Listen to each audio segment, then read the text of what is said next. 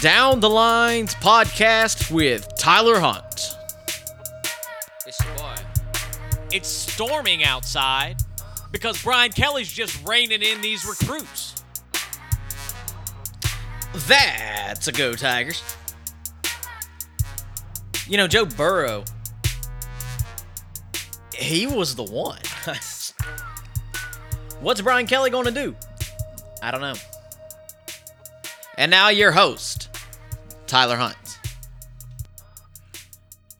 Hello and welcome to episode number 135 of Down the Lines. I'm your host, Tyler Hunt, and today we're going to start breaking down position by position of the 2022 LSU Fighting Tigers.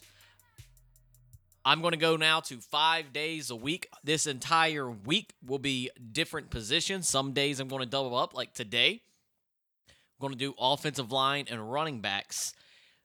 Tomorrow will be defensive backs and special teams, and then D line linebackers. We'll, we're, we're going to get to everyone. So today, offensive line and running backs. I wanted to do a complete offense slash defense preview, but I think that going over each individual position, I'm going to get into everything that I was going to do on the full offense defense preview, which we will then again do right before the season. So, to not waste time, I'm going to start off with the offensive line because you're only going to be as good as the offensive line is. And if you look at this team, you are returning players who have played a lot on the offensive line for you.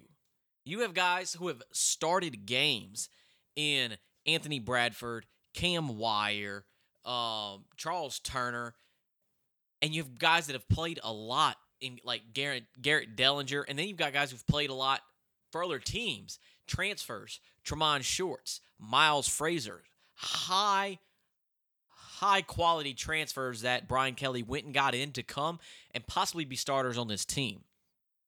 Now, I know a big question mark on the team this year and last year, even for, for a while now, has been the offensive line. And you lose you lose offensive lineman who was there for like 17, 18 years. Uh, started like 347 straight games. Um, but that's okay because if Cam Wire, as a senior, can make the step forward that he needs to, he could be your starting right tackle. You get a five star freshman in Will Campbell from Louisiana who showed out in uh, the spring who everybody thinks is going to step in day one and be your starting left tackle. Now, he is a freshman. He's going to make mistakes. But if you remember last year with Brad Davis and you put your trust in Brad Davis as the offensive line coach who wasn't here, he got here right before the season started last year, and the offensive line started off sloppy. But then as the season went on, if you remember, Tyrion Davis Price broke the SEC record for rushing yards against Florida about halfway through the season. Uh, the week before that against Kentucky, yeah, we got our butts kicked, but he had a really good game. And after like a- after that point, except for Alabama game, we ran the ball very well. Uh, and the offensive line looked way better and more, way more improved as the season went on. Now, Brad Davis have ha- has had these guys for a complete offseason, a whole spring, and you get these guys together. You see if they can mesh together. You see if guys, uh, like highly recruited guys like Kardell Thomas, can take that step forward, or an Xavier Hill can it, it take that step forward, or you know that Will Campbell is going to play and probably start at your tackle position. What about another four star lineman from Baton Rouge in Emery Jones? Can he come and get some playing time? Now, that's that's like 10, 11 guys that are very good offensive linemen or even pro- project to be very good offensive linemen because, like I said, we haven't seen Will Campbell or Emery Jones. They're freshmen. They're going to make mistakes. But your entire starting five can be guys who have started games either LSU or in college. And then if you have a guy like Miles Frazier who has has college experience and who came here as a highly touted transfer, if that's the backup to Will Campbell, I am very comfortable with him being the backup. Cuz I would be comfortable with him starting. And if you look at how Brian Kelly has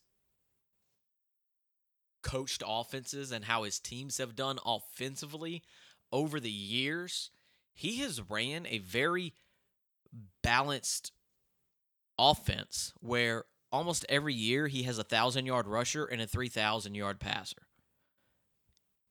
It's not we're airing it out 500 times and running it 10 times. And it's not we're running the ball 100 times and uh, throwing it 10 like a Les Miles used to do.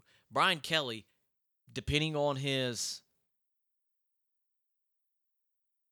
depending on his players, dep- depending on uh, the talent that he has on the team, depends on how he runs the team. And now, like, I'm gonna get more into this on uh, Thursday whenever I'm talking about the wide receivers. But if you look at how Notre Dame's stats lined up the last four or five years, you had practically like a thousand yard rusher, and then three or four more guys who were in the three, four, five hundred range, including the quarterback a lot of times. And then at receiver, you had six or seven, eight different receivers. None of them had a thousand yards, but they were all between three and seven hundred yards. So very, very balanced, throwing it all all around, using in using the tight end.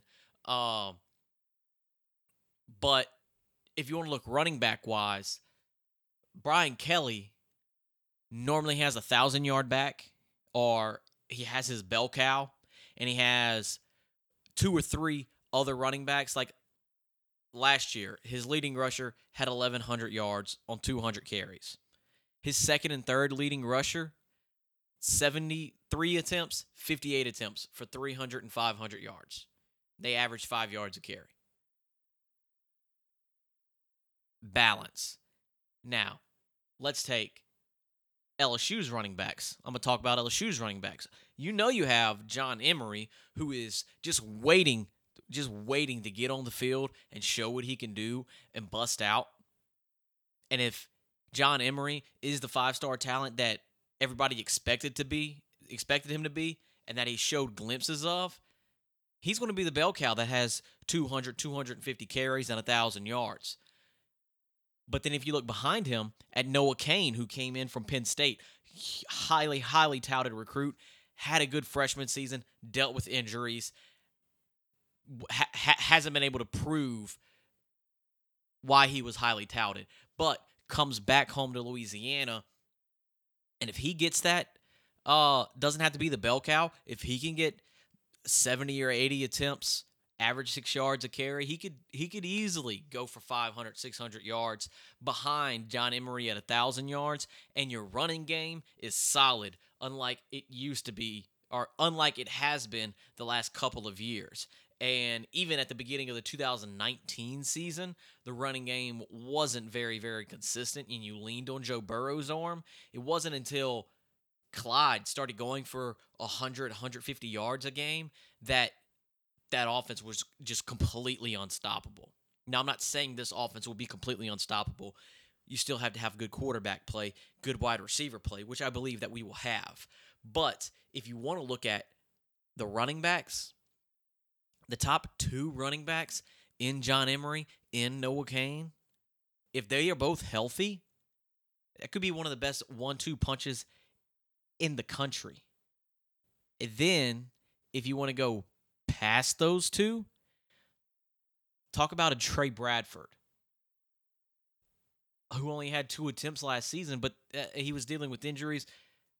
He transferred, came back, but he has shown glimpses of being very good. Or or, or Armoni Goodwin, who um, who played sparingly last year, but did have some good runs. You lose a Corey Connor to Corey Kiner to the transfer portal, but you don't you, you you don't need seven or eight running backs. You really need three. You need three. If John Emery can go out there, give you a thousand yards, and Trey Bradford, Noah Cain, Armoni Goodwin can all pitch in with 50, 60 carries on this season, your running game is going to be really, really, really strong.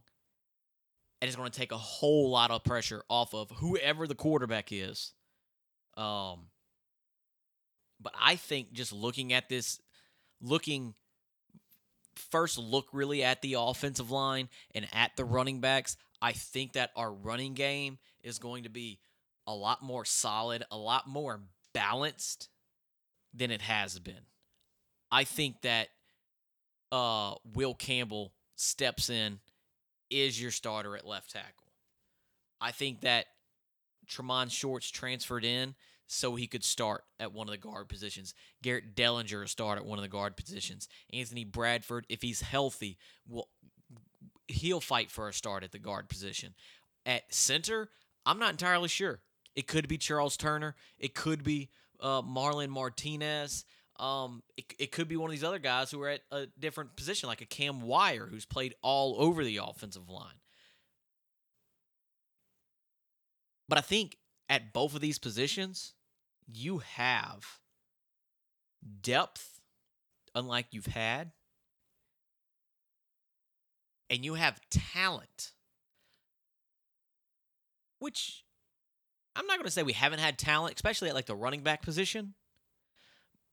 But I think that with Brad Davis as the offensive line coach, he's going to make like get the best of that talent, just like Brian Kelly. And I think that Frank Wilson as your running back coach, running backs coach, I feel like that is a mesh that is just going to go very, very well. And I believe that you're going to have a whole, whole lot more trust and faith in the running game on third and one and 32 instead of trying to throw a slant to Kayshon Boutte. But that's all I have for you today on Down the Lines. Join me tomorrow when I talk about the defensive back room, which is completely new, and I might even mention special teams. That's it for me, and I'll catch y'all down the lines.